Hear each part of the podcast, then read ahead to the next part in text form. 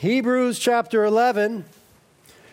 We are finishing the Life of Faith series today on schedule, I'll have you know. on schedule. When I announced that we would do this chapter in 11 weeks or so, you guys mocked me 11 weeks ago. And by the grace of God, you did, huh? I remember you. You mocked me. Now, by the grace of God, we're going to finish today and we will try to finish well. We're going to start reading in verse 32 and we're going to read to the end of the chapter. And uh, as we're reading right now, I'm going to make a couple comments because the author says that he's out of time. Don't you wish the preachers would say that more often? The author says he's out of time, and so he stops naming people and he just alludes to some Old Testament figures. And so I'll identify them for you when we get to the latter verses, okay? Starting in verse 32, the author says, What more shall I say?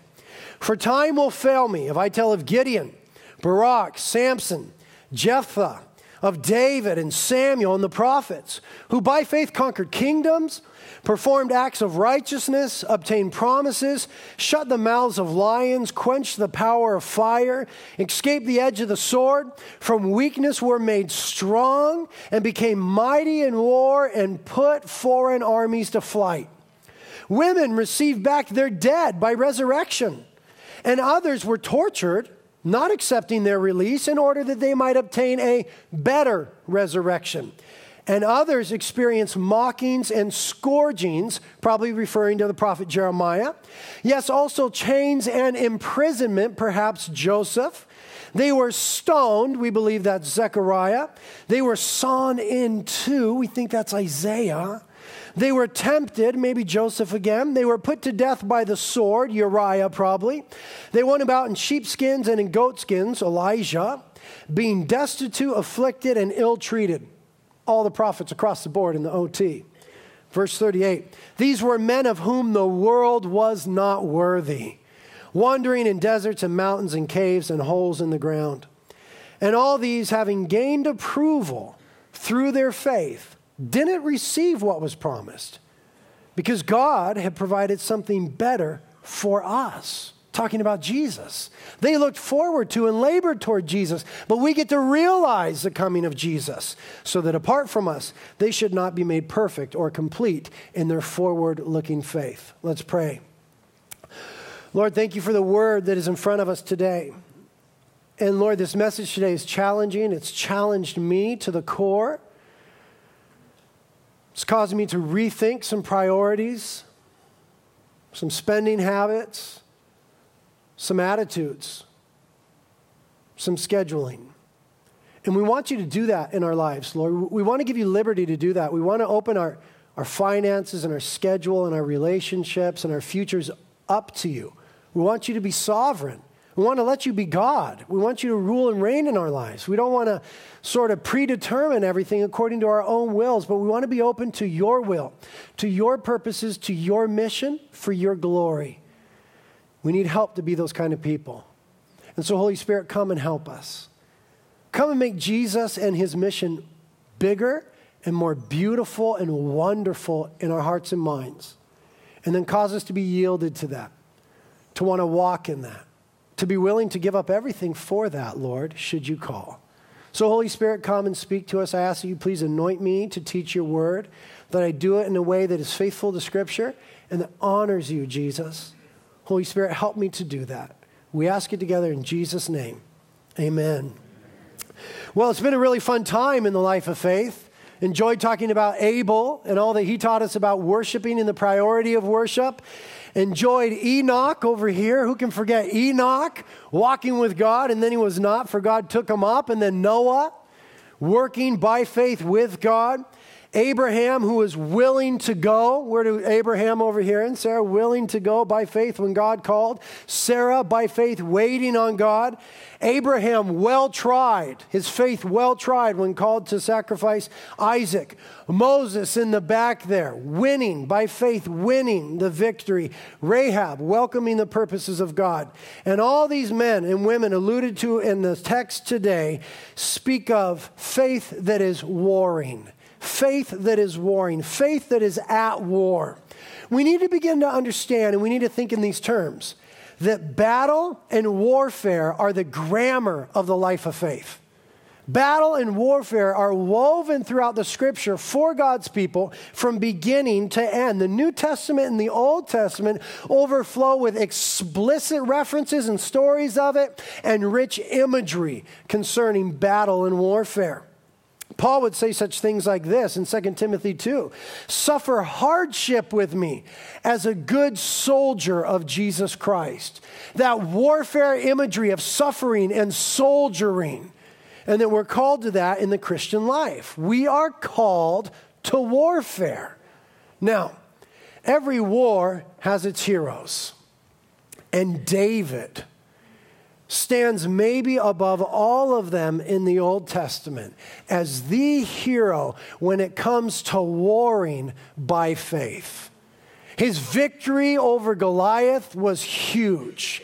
The faith that he exercised, the trust that he exhibited in the Lord, he emerges from the warfare ridden pages of Scripture as a hero of the faith. And our artist has done an incredible job of capturing this. You got to come up afterwards on stage and look at it. It's just phenomenal. Little David there, such a cute little guy, and just scrawny. And the Valley of Elah, it looks like the Valley of Elah in Israel. I've been there several times where this story actually literally happened. We see Israel in the background jumping up and down. Yeah, David, those wimps. And Goliath is so gnarly. You got to come later and look at the details of Goliath. He's yoked like Pastor G, he's got just guns. But unlike Pastor G, he's got the nastiest teeth. He's got scars all over him because he's a warrior. There's, I didn't notice this last service. There's a bite mark out of his ear. What's this, Holyfield or something? Okay, and then this is so cool the rock is fully embedded in his forehead. You got to come see it. It's gruesome. It's just, boo, it's in there. Like, ugh. and then his eyes, you can only see the whites of his eyes, like his pupils already rolled back in his head. He just checked out. It's bam, ugh. It's the coolest painting in the world. I want this one for my house when we're done. and Enoch.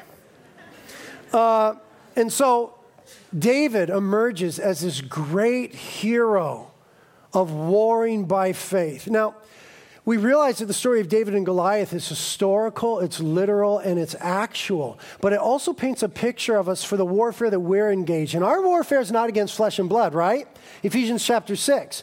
But our warfare is against Satan and his demons, right? That's what we war against, not flesh and blood. And so Goliath becomes then for us a teaching vehicle, if you will, a picture, if you will, of Satan. In these ways, Goliath was big, intimidating, and a mocker. And Satan seems like that sometimes. Sometimes he seems real big, you know what I mean? Sometimes he could seem overwhelming.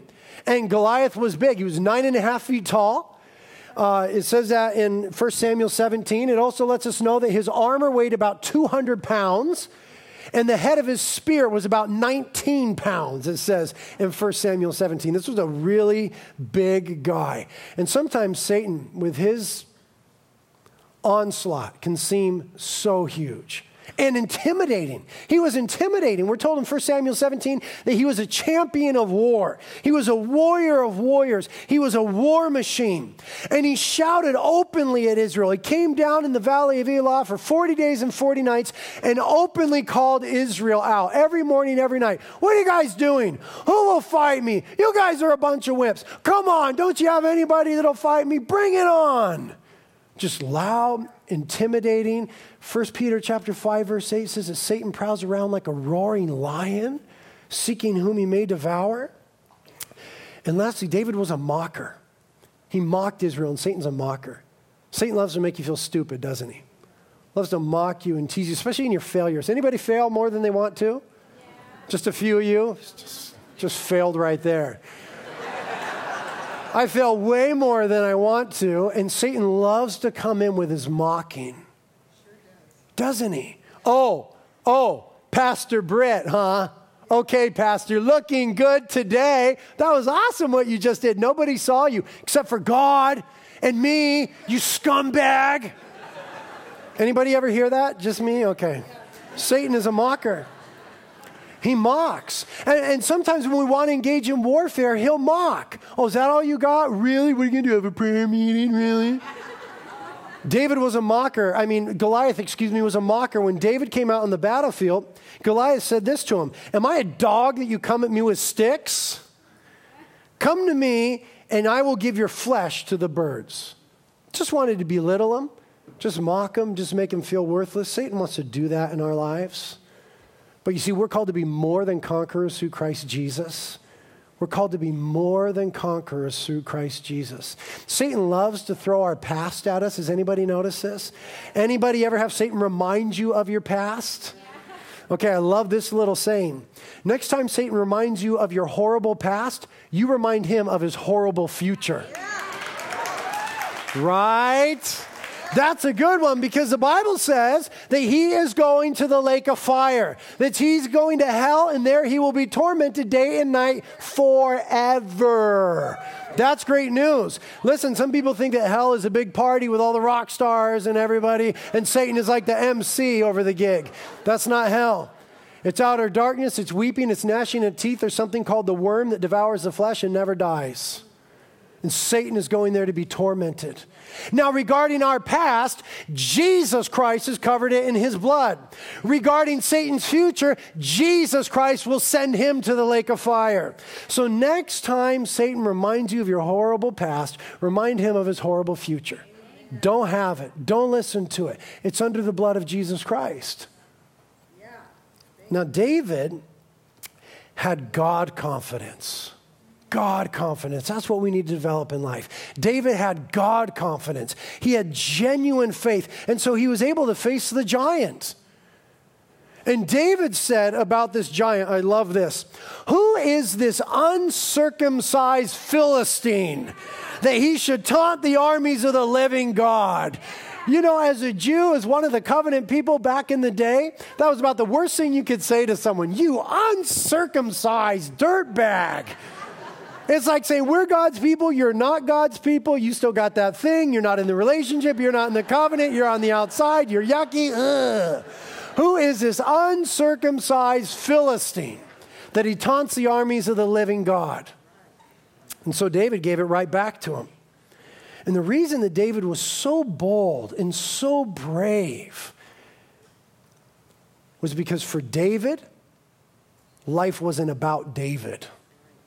That's what makes him a man of faith and a hero of faith. For David, life wasn't about David, life was about God.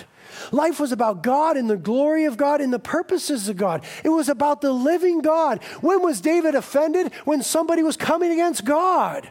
When did David go to war? When the character of God was at stake, when the purposes of God was at stake. It wasn't about him and his and what he could get in defending his own.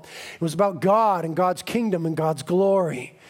Now, we speak about that a lot, but we really got to internalize, get that message, receive it by faith, and begin to live that. We have this horrible propensity to make it about us and the minutitia of life. In every detail, we make it about us. And that's a failure. When it comes to Christianity, that's a failure. I'm guilty like you're guilty.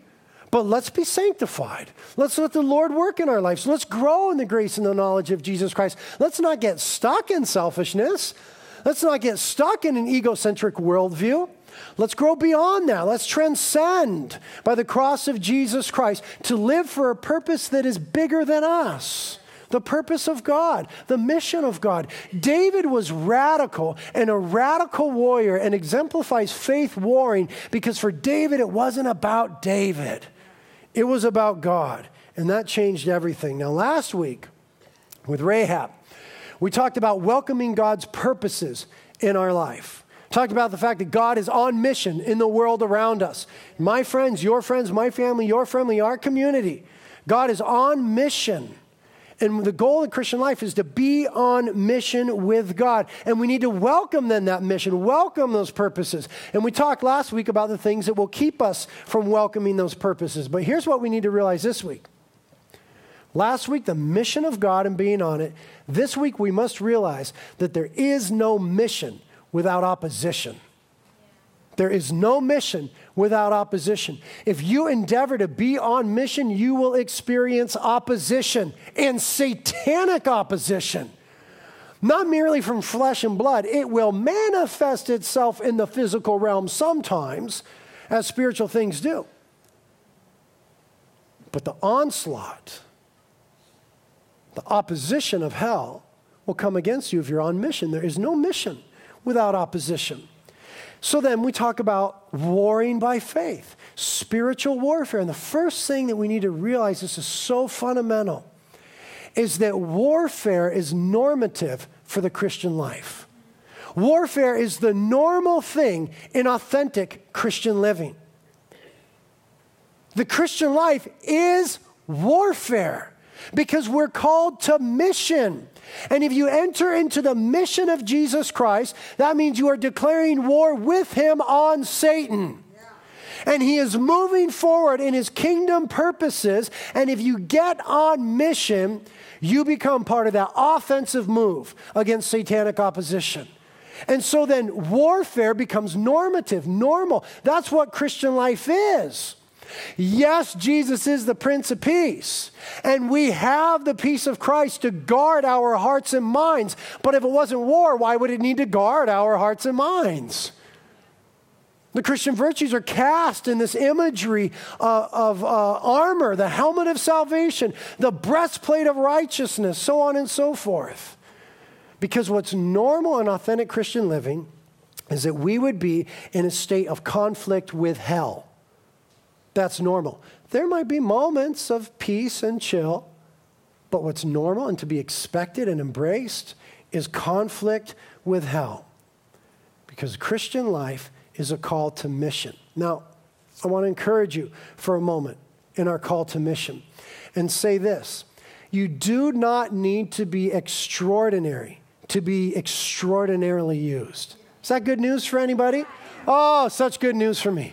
You do not have to be extraordinary to be used extraordinarily by the Lord. For example, these cats mentioned in verse 32, it starts with Gideon. Gideon was used mightily by the Lord, but he was a frightened farmer when the Lord came to him. He was hiding down in a wine vat. He was down in the ground hiding out. He was supposed to be out threshing on a high place. He was threshing the wheat. Okay, you don't thresh wheat down in a wine vat in the ground because the way you thresh wheat is you get the winnowing fork and you throw the kernels up in the air and the wind comes and separates the chaff from the wheat. And you do it on a mound or a mountain or a hill. But he was down inside a wine vat trying to use his little winnow fork and it doesn't work. The reason he did that was because Israel had enemies and he was downright scared. He was frightened. He was overwhelmed. He was on his heels. He was on the run. He was hiding out. He wasn't even able to live a normal life. He was in bondage to fear. And God came and changed things. But it didn't happen overnight for Gideon. God told him, Gideon, you know, I'm going to raise you up with an army and I'm going to give you the victory here. And what did Gideon do? Oh, okay, well, let me put out my fleece. You remember the story. Judges 6 and 7. Read it later if you don't know. He wanted to put out the fleece, so he put out this little animal skin at night. And, and God, if you really mean this and have it to be wet, you know, and then when it happened, he'd put it out and say, okay, next time have it to be dry. And we got this Christian idea now of putting out the fleece right? So we put out the fleece. Oh, Lord, if she's the one I'm supposed to marry, have her walk up to me and she'll have a pink Channel Island surfboard, and that'll be confirmation. And oh, no, that'll be the fleece, Lord. They're just that stupid. I talk to you guys all the time. You're just like me. Our fleeces are just that dumb we need to realize before we adopt that methodology that that was an act of a lack of faith, not faith on the part of Gideon. God already told him what to do. And Gideon was like, okay, well, Lord, if you really mean it, then maybe send the pink surfboard. And then God did it. And then God told him what to do. Okay, Lord, if you really mean it, now make the surfboard green this time. I mean, that's what he was doing. God was so kind. God was so nice to him to throw that little dog a bone and do it and answer the fleece, but God is kind like that. But you know, Gideon was a frightened farmer who was full of doubt and who, when he had God's word, did not grow in faith right away, but it was kind of slow. And yet God used him radically, mightily, incredibly, historically. Barak was a similar story mentioned there in verse 32. He got an astounding victory over Sisera, who was the commander of the Canaanite army. And Sisera had a big army, and it was reinforced with 900 iron chariots. Israel didn't have no chariots, much less iron chariots. And Sisera and the Canaanite army had 900 iron chariots. And the Lord was calling Barak to go to battle and to get the victory. But he was scared, he was frightened, he wasn't doing it. And so Deborah, the prophetess, had to come along. And Deborah said, What are you doing, dude? Get out and go to battle against Sisera, and the Lord will give you the victory. And he's like, Oh, okay, well, Deborah, only if you go with me. what military commander says that to some lady? Supposed to be a military commander. Okay, if you go with me, Debbie. and she told him like it was. Uh, in Judges, she just said, okay, but everyone's going to know that a woman went with you on the battlefield, and that's why you got the victory. but you see, Gideon and Barak, they weren't great men. They were actually pretty cheesy. They were like you and I. But God did great things through them, not because of who they are, but because of who He is. That's the difference in life. It's not about who we are, it's about who Jesus Christ is. Even with Samson, and this is a touchy one, because God gave Samson a lot of power and used him radically, but Samson was a womanizer. Samson led a sexually immoral lifestyle. Samson had a real problem with the lust of the flesh, and it cost him everything. Samson was not really a godly man. And what that teaches us is that sometimes God uses us in spite of us. It doesn't teach us then that we should feel better about our sin. That's not what it teaches us. Oh, look at Samson. Samson was doing it. Why can't I do it? What? God used him. God will use me. That's not what that teaches. That's not the lesson. Okay? That's wrong thinking. You need to repent of that. When we hear about the failures of these men and women of faith, it's not to make us feel better about our sin. It's not to make us be okay with our sin. It's to make us be more in awe of the grace of God and the power of God and the mercy of God. Did he take a bonehead like Samson and give him all that strength, give him all that power, and use him powerfully. And he gives us hope that maybe God will do it with us. Okay, so God will use us in spite of us. Got to get that. In spite, not because of you. We always think it's because of us. Why wouldn't you use me, God? Look at me, for sure. We think that way sometimes. I know. But God will use us in spite of us, not because of us. And then, don't miss this God will use us for His glory. He will do awesome things in our life, not for us, but for His own glory. He gave great promises to Israel that he would make them a nation, and he made them a nation. He let them know that they would be chastened and disciplined and scattered, and he scattered them. And then he told them that he would bring them back into the land. But he clarified his motive, lest Israel be confused. He clarified his motive with Israel, and he said in Ezekiel 36, verse 22, Thus says the Lord God, it's not for your sake, O house of Israel, that I'm about to act, but for my holy name, which you, by the way, have profaned among all the nations where you went. He clarifies his motive. Israel, I'm not doing this for you. I love you. You're my firstborn. Yes, you're my children. I love you, but it's simply not about you. I'm doing this for my name's sake, for my glory. That grates against some of your egos. Because you want God to do it for you, and you have this sense of entitlement, and that's wrong. It's demonic, it's wicked. God doesn't owe you anything. And God does things for His own glory. Even the blessings that God puts in our lives are for His own glory. There's something that's supposed to happen with blessings. We glean this from Genesis 12. In Genesis 12, God makes a covenant with Abraham, Abrahamic covenant. And he says to Abraham, Abraham, I'm going to bless you. Okay? I'm going to make you the father of many. I'm going to make you a great nation, and nations will come from you. And in you, all the nations of the earth are going to be blessed. So he said to Abraham, I'm going to bless you that others can be blessed.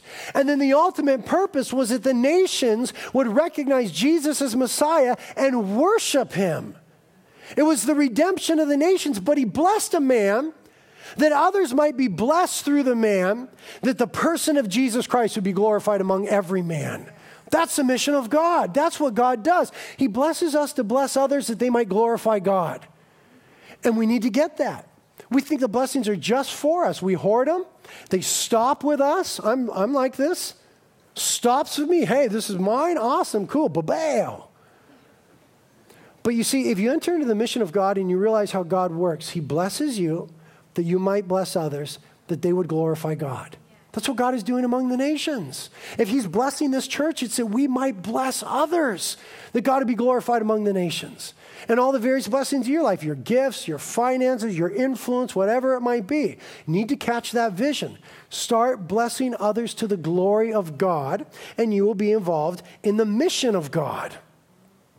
And so, David, who's a man after God's own heart, he was on God's mission. He was working according to God's purpose. He was the greatest king of Israel. He was a great warrior. He was a lion killer and a bear killer and a giant slayer and an adulterer and a murderer. I mean, that's who he was. And that's who we are. And that just presses upon us that it's all about Jesus and not us. It's about who he is and not who we are. Don't let that justify your sin. Don't start to feel better about your sin. Start to feel better about Jesus and his forgiveness and his mercy and his power. What can we say to these things other than God is more merciful than we could imagine? Bigger than we ever thought possible. And even in spite of our greatest failures, can use us for his glory. That's true of every single one of you. Every single one of you. God has chosen the foolish things of the world to confound the wise, the weak things to deal with the strong. That's who he chooses. Not many wise, not many noble, not many mighty, but you and I, normal, trippy, weird, cheesy people. And he does it for his own glory. Now, we don't need to be extraordinary to be extraordinarily used by God. But we do need to be walking in faith. We do need to be cultivating an attitude of trust and belief. It is the life of faith. And amazing things happen. Verse 33 they conquer kingdoms. There are acts of righteousness. They obtain promises, shut the mouths of lions, a reference to Daniel for sure. Quench the power of fire, probably Shadrach, Meshach, and Abednego. Escape the edge of the sword. From weakness were made strong and became mighty men in war and put foreign armies to flight. So there we see once again that warfare language, that battle imagery. And these people experienced the battle because they were on God's mission. And there is no mission without opposition. Now, the New Testament idea is this Jesus said in Matthew 16, verse 18, I will build my church, and the gates of hell will not prevail against it. Jesus is building his church that is simultaneously victorious and conflicting. He's building his church. He's on the offense. He's moving forward, but there's resistance. I will build my church, but the gates of hell will not prevail against it. He's building his church. He's on the offense. Jesus isn't on his heels. He's moving forward in mission but inevitable is conflict. He has declared war on Satan, and he will win the war. He has won the war on the cross, but that will be made manifest at his second coming. And what we do is engage in that mission, and immediately you're in opposition. And a lot of people choose to ride the pine. Ride the pine their whole life, sit on the sidelines, sit on the bench. Don't want to be in the warfare. Don't want to be in the ministry. Don't want to be on mission. Don't want to talk the name of Jesus. Don't want to ruffle the feathers at work. Oh, don't you know what my principal said? And so they avoid a certain amount of opposition, and that's a monumental failure. Life isn't about avoiding opposition. The Christian life is about conflict because we are anointed and appointed, empowered and commissioned by Jesus to represent him in culture, and Satan hates it. If you're on mission, there's going to be opposition, but the gates of hell will not prevail. The gates of hell will not prevail. The gates of hell are a defensive mechanism. Jesus is going like this. They're a defensive mechanism and a retentive mechanism. They keep people in. But the kingdom of God is liberating and expansive. It goes forth and it sets people free. And if you want to be a part of that work, you need to be ready for some spiritual conflict. John Piper has a wonderful book. It's called Don't Waste Your Life. You should read it. It's a good one. Don't waste your life. And in that, he talks about the fact that we need to have a wartime mentality. You know, everything changes. Like in World War II, you know, when this country went to war, I wasn't around, but some of y'all. You remember World War II? When we went to war and stuff changed, the whole nation had to rally. That, that was a big deal. You know, San Francisco changed. They stopped, you know, being all about gold and entertainment and all this stuff, and, and uh, they went to being about iron and building ships and war machines and pumping those out and putting people to work. And it had a good effect in the city of San Francisco for a couple decades until the 60s hit, and then it all went to pot. But we need to have, I didn't even mean to do it.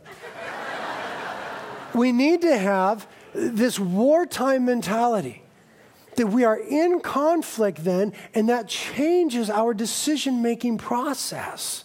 And we need to be continually reminded that we're not a peacetime people. We have the peace of Jesus Christ, which surpasses comprehension, but we are at war with that peace because we fight from victory. Nevertheless, we're at war. That changes the way that we think. And so he says that this idea and phrase is helpful to him because, quote, it tells me that there's a war going on in the world between Christ and Satan, truth and falsehood, belief and unbelief.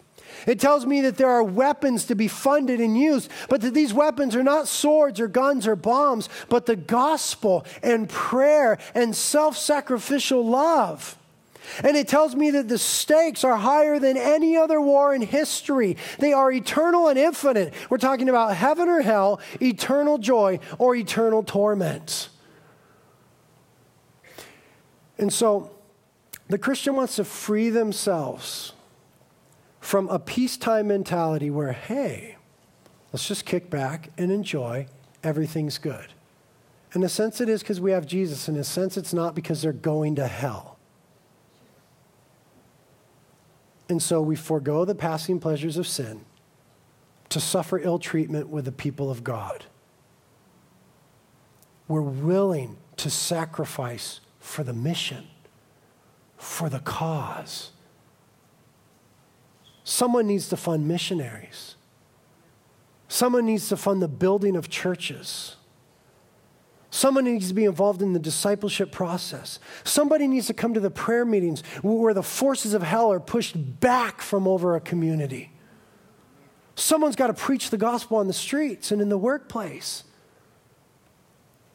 Someone's got to be willing to have a wartime mentality that says, I sacrifice some comfort and some ease for the greater good the gospel of Jesus Christ, the glory of God, the mission of Christ to save, to seek and to save that which is lost.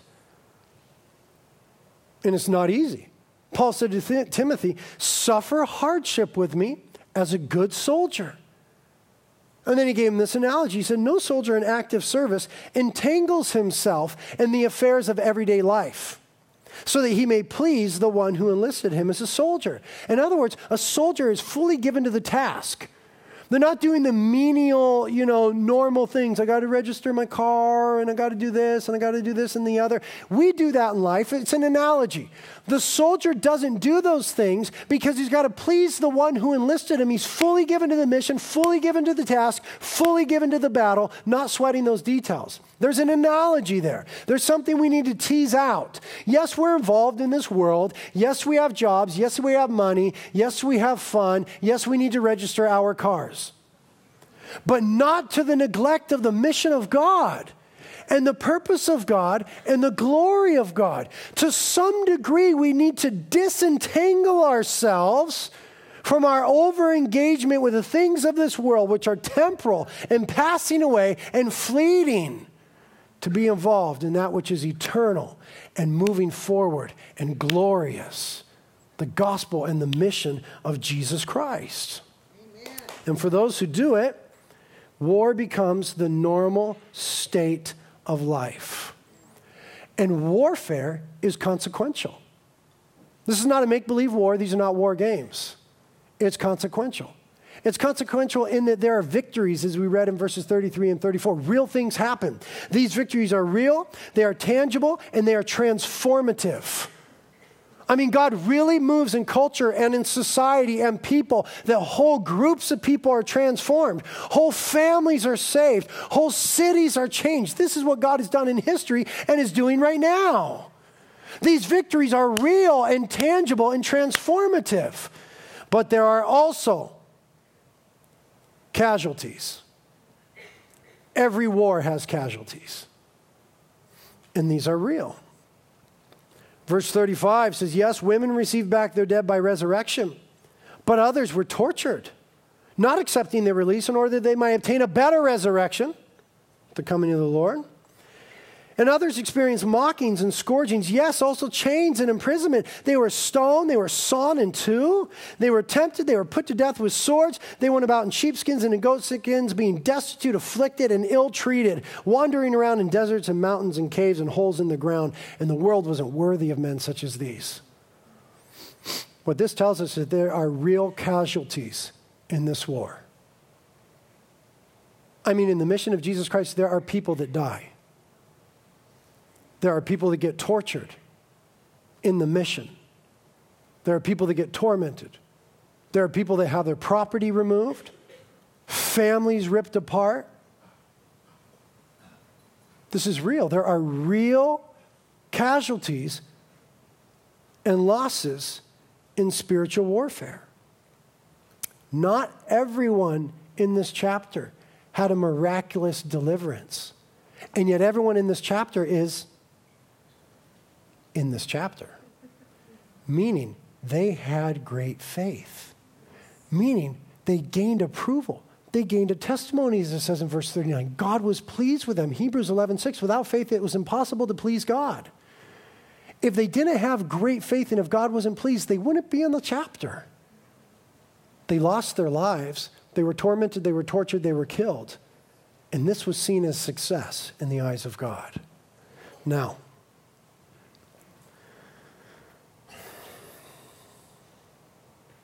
we need to learn to trust God, even when things go horrible. And things can go horrible, even when you're doing all the right things.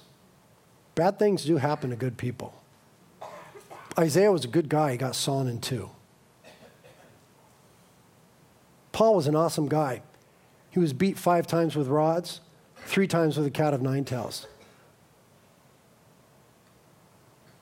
Jesus was beaten, tortured, mocked, spit upon, and nailed to the cross.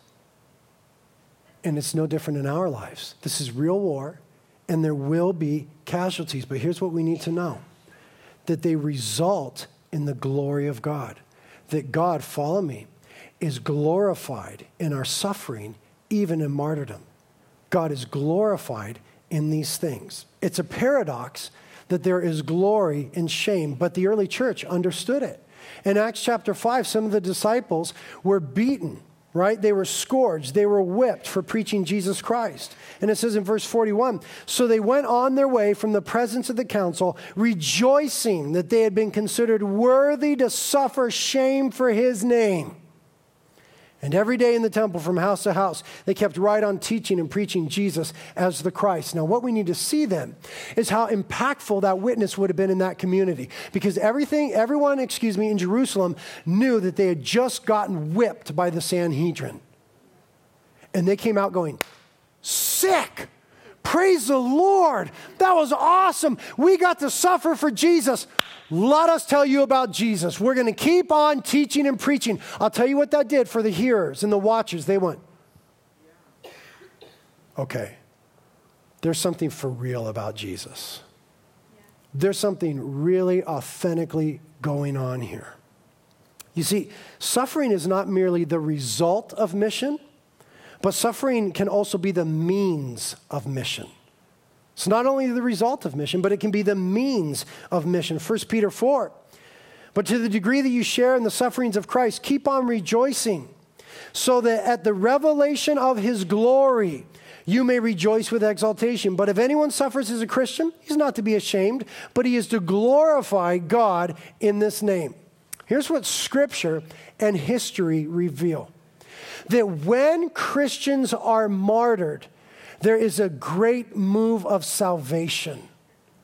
Okay? Because eyes are opened. Go back to the cross of Jesus Christ. The Roman centurion in Mark chapter 15, the one who nailed him to the cross, ended up saying, This was certainly the Son of God. Why did he say that? It tells us in Mark chapter 15, verse 39, when he observed the manner in which Christ died. There was something in his dying that was so otherworldly that he recognized Christ himself as being otherworldly.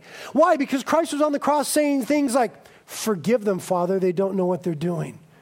Saying things to a criminal like, Today you will be with me in paradise caring for his mother and speaking to John, there was this realization that this death, as gruesome as it was, was for a bigger cause, a bigger purpose, and that something was being accomplished in it. Now, the Holy Spirit orchestrates the same thing throughout history and in the world today. That when men and women who are faithful to mission are tortured or tormented or put to death in that mission, the Holy Spirit opens the eyes of people to see wait, what they believe is real.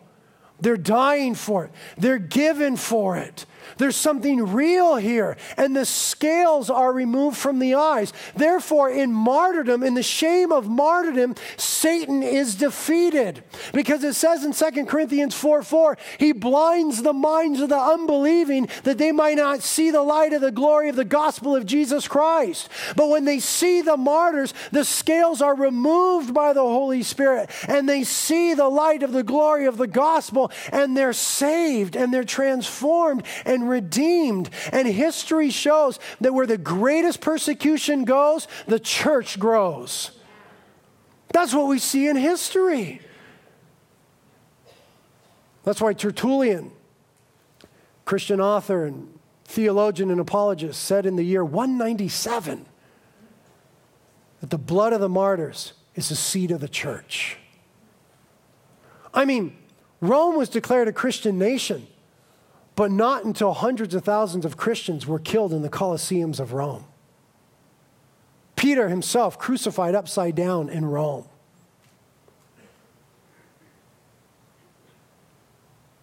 There are casualties, but it's not a true loss. All is gain in the kingdom of God. Jesus Christ wins. And what Satan means for evil, God works for good. And there will be about 178,000 Christians killed in the world this year for their faith.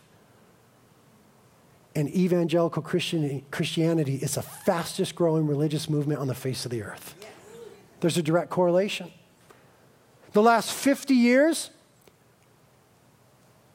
has seen more church growth than the previous 1900. The last 50 years have been the bloodiest 50 years in the history of the church. There's a direct correlation whether we like it or not.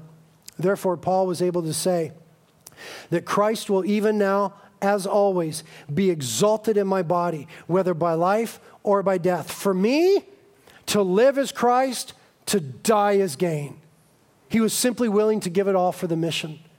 He was willing to give it all. And if he laid down his life, that was gain. It was no longer him who lived, but Christ who lived him in, in him anyway.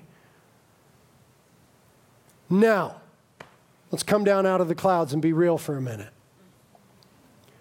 Most of us are not called to martyrdom.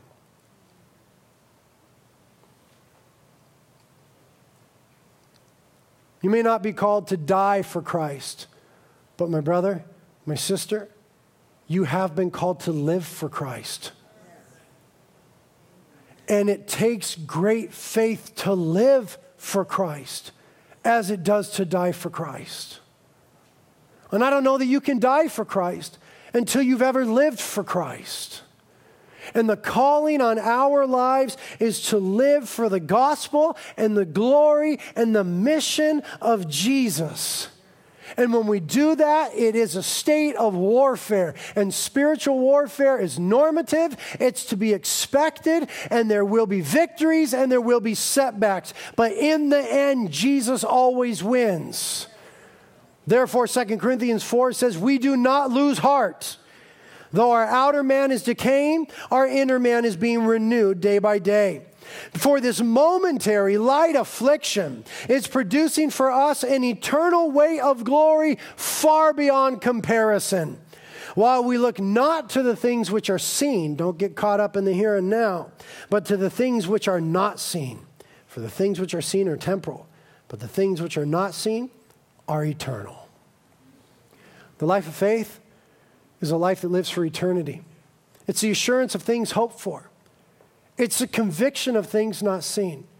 It believes certain realities about Christ and so interacts differently with culture. We are called to live a life of faith, a life of mission, and it will mean opposition. But Jesus Christ is our victor, and his love is better than life. Therefore, we will praise him with how we live. Amen. Lord, thank you for this word. Thank you for your instruction. And we know it's hard, Lord. It's hard for me. It's been hard. Because I love comfort, security, the life of ease, fun things. You don't hate those things, Lord. You're just telling us that there's more. We just want to have our eyes open to that. We just want to see the more. Just want to live a little more for you and a little less for us. Show us a balance, Lord. We still need to be in the world, but teach us not to be of the world. Balance our lives. Get us off the bench and into the game. Get us on mission for your glory, King Jesus. I invite you guys to really just weigh your lives before the Lord today your priorities, your stuff. Just lay it before the Lord and weigh it before the Lord. And let the Holy Spirit talk to you. You know, God's really nice. He's really nice. He's going to speak kindly to you today. He loves you. But he's concerned about his glory, and so he wants to use you. So seek him now. Living for a time.